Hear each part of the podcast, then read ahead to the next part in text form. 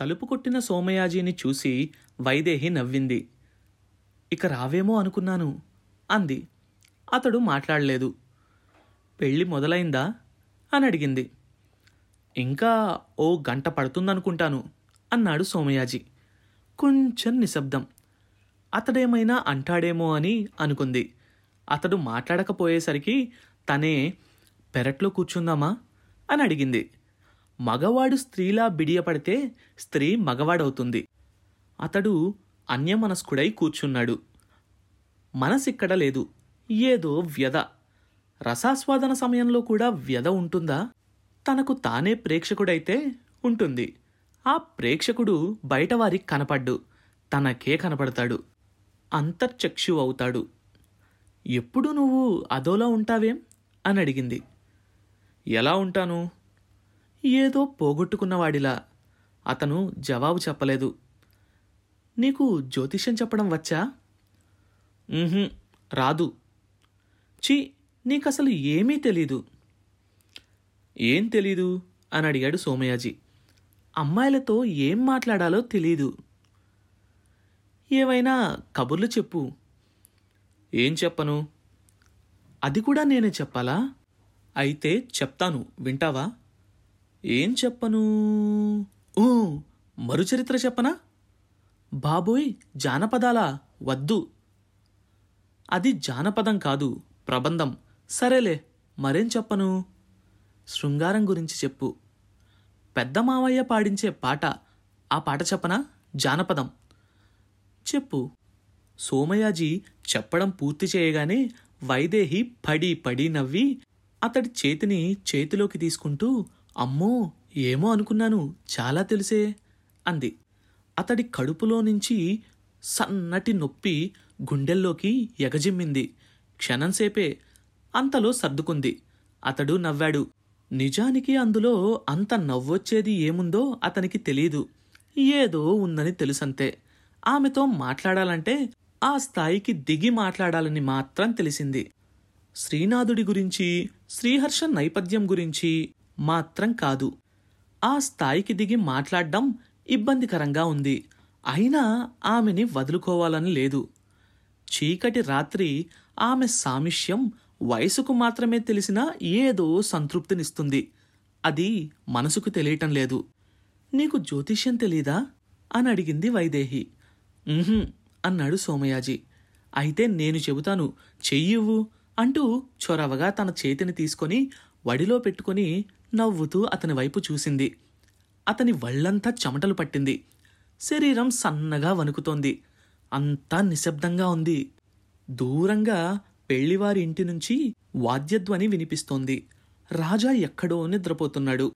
ఆమె పరికిని మెత్తదనం అతని అరచేతి వెనక వైపు సన్నగా తగులుతోంది. ఆ క్షణం అతను అంతా మైమర్చిపోయాడు. వర్ణనీయమైన వస్తువే తిరిగి వర్ణించినట్టు అన్నాడు ఓ కవి. అతని తెలియనితనం ఆమెకి హుషార్నిస్తోంది. నీ చేతులంత బలంగా ఉంటాయబ్బా. అతడేమీ మాట్లాడలేదు. ఆమె చేతిని చంపక ఆనించుకుంది. అప్పుడు వచ్చింది నొప్పి. బాణం వదిలినట్టు కడుపులోంచి గుండెల్లోకి పాకింది. అమ్మా! అంటూ ముందుకు వంగాడు. ఏమైంది? క కడుపు నొప్పి. ఆమె కంగారు పడింది. ఆ సమయంలో అలాంటి ఉపద్రవం తెచ్చిపెట్టినందుకు అతని వైపు విసుగ్గా చూస్తూ వాముతేనా? అని అడిగింది. వద్దు అదే తగ్గిపోతుంది కడుపు పట్టుకొని అన్నాడు. మరిక ఏం చేయాలో తోచనట్టు ఆమె అతడి వైపే చూస్తూ నిలబడిపోయింది. అతను మెలుకలు తిరిగిపోతున్నాడు. ఆమెకి భయం వేసింది. అంతలో దూరంగా ఎవరో వస్తున్నట్టు ధ్వని ఆమె నిలబడింది.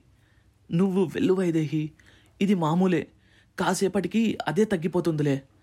పళ్ళ మధ్య బాధని నొక్కి పడుతూ అన్నాడు. ఆ మాటల కోసమే ఎదురు చూస్తున్నట్టుగా ఎవరో వస్తున్నట్టున్నారు. మరి అవసరమైతే పిలువు అని వెళ్ళిపోయింది.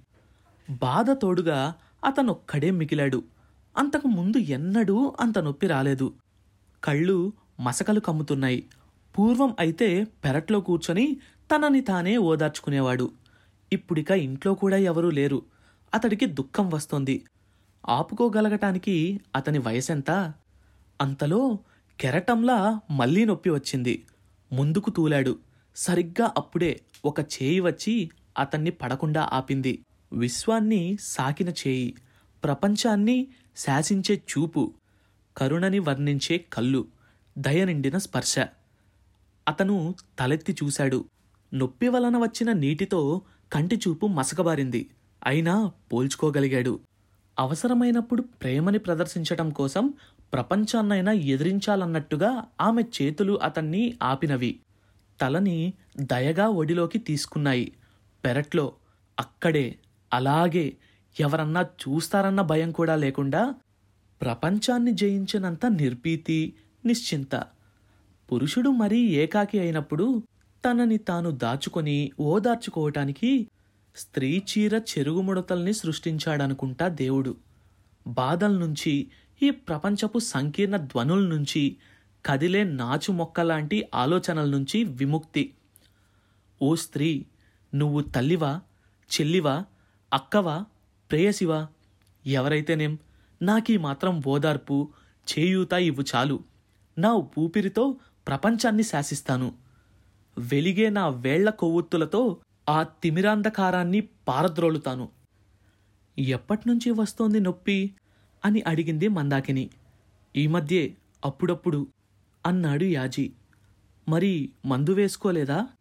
అతనికి తన బావగారు చేసిన పని గుర్తొచ్చింది. కడుపు నొప్పి మాత్రలకి బదులు చౌక రకం తలనొప్పి మాత్రలు తెచ్చి ఇవ్వటం గురించి ఆమెకు చెప్పాడు. ఆమె స్తబ్దురాలై విన్నది కాని ఏమీ మాట్లాడలేదు. ఆ విషయం అక్కడితో ఆగిపోయింది. మరి నాలుగు రోజులు గడిచాయి. దమయంతి వెళ్ళిపోయాక చిన్నక్కకి విసుగు ఎక్కువైంది. పని ఎక్కువ అవటంతో ప్రతి చిన్నదానికి చిరాకు పడసాగింది. సోమయాజీ స్కూల్ నుంచి వచ్చేసరికి మధ్యాహ్నం ఒంటి గంట అయ్యేది. అప్పటి వరకు ఇంటేడు చాకిరీ చేసి వసారాలో చాప వేసుకుని పడుకునేది. అతడే వంటింట్లోకి వెళ్ళి తన అదృష్టాన్ని పరీక్షించుకునేవాడు. ఒక్కో రోజు బాగానే ఉండేది. ఒక్కో రోజు మాత్రం నాలుగైదు గరిటెల కన్నా ఎక్కువ అన్నం ఉండేది కాదు. ఆ రోజు మరీ తక్కువ ఉంది. నిజానికి ఆ రోజు అతడు చాలా ఆకలి మీదున్నాడు. దాదాపు ఖాళీ గిన్నె ఉంది. దాన్ని చూస్తే కాలితో తన్నాలన్నంత ఉక్రోషం వచ్చింది. నిస్సహాయతతో కూడిన దుఃఖం వచ్చింది. అన్నం తినకుండా బయటికి వచ్చేశాడు. చిన్నక్క నిద్రపోతోంది. మందాకిని వాళ్ళ భాగం ముందున్న తలుపు తీసే ఉంది. అతడు లోపలికి వెళ్ళాడు. మంచం మీద కూర్చుని మందాకిని ఏదో అల్లుతోంది. ఏమిటలా ఉన్నావు? అని అడిగింది. అతడు వెంటనే సమాధానం చెప్పలేదు. ఏం మాట్లాడవేం? అతడు కొద్దిసేపు ఆగి నెమ్మదిగా నాకు ఆకలేస్తోంది అన్నాడు. ఆమె చేతిలో గుడ్డ జారవిడిచి లేచి దగ్గరకొచ్చి ఏమిటి? అని అర్థం కానట్టు అడిగింది. నాకు కడుపు నిండా అన్నం కావాలి నిండా కడుపు నిండా నిస్సహాయంగా అరుస్తూ అన్నాడు. దుఃఖం బయటపడకుండా పెదవిని పంటితో నొక్కుతున్న విషయం ఆమెకి కనబడుతూనే ఉంది. అదేమిటి? ఇంట్లో లేదా? అని విస్మయంగా అడిగింది. లేదు ఉండదు ఏ రోజు ఉండదు కసిగా అన్నాడు.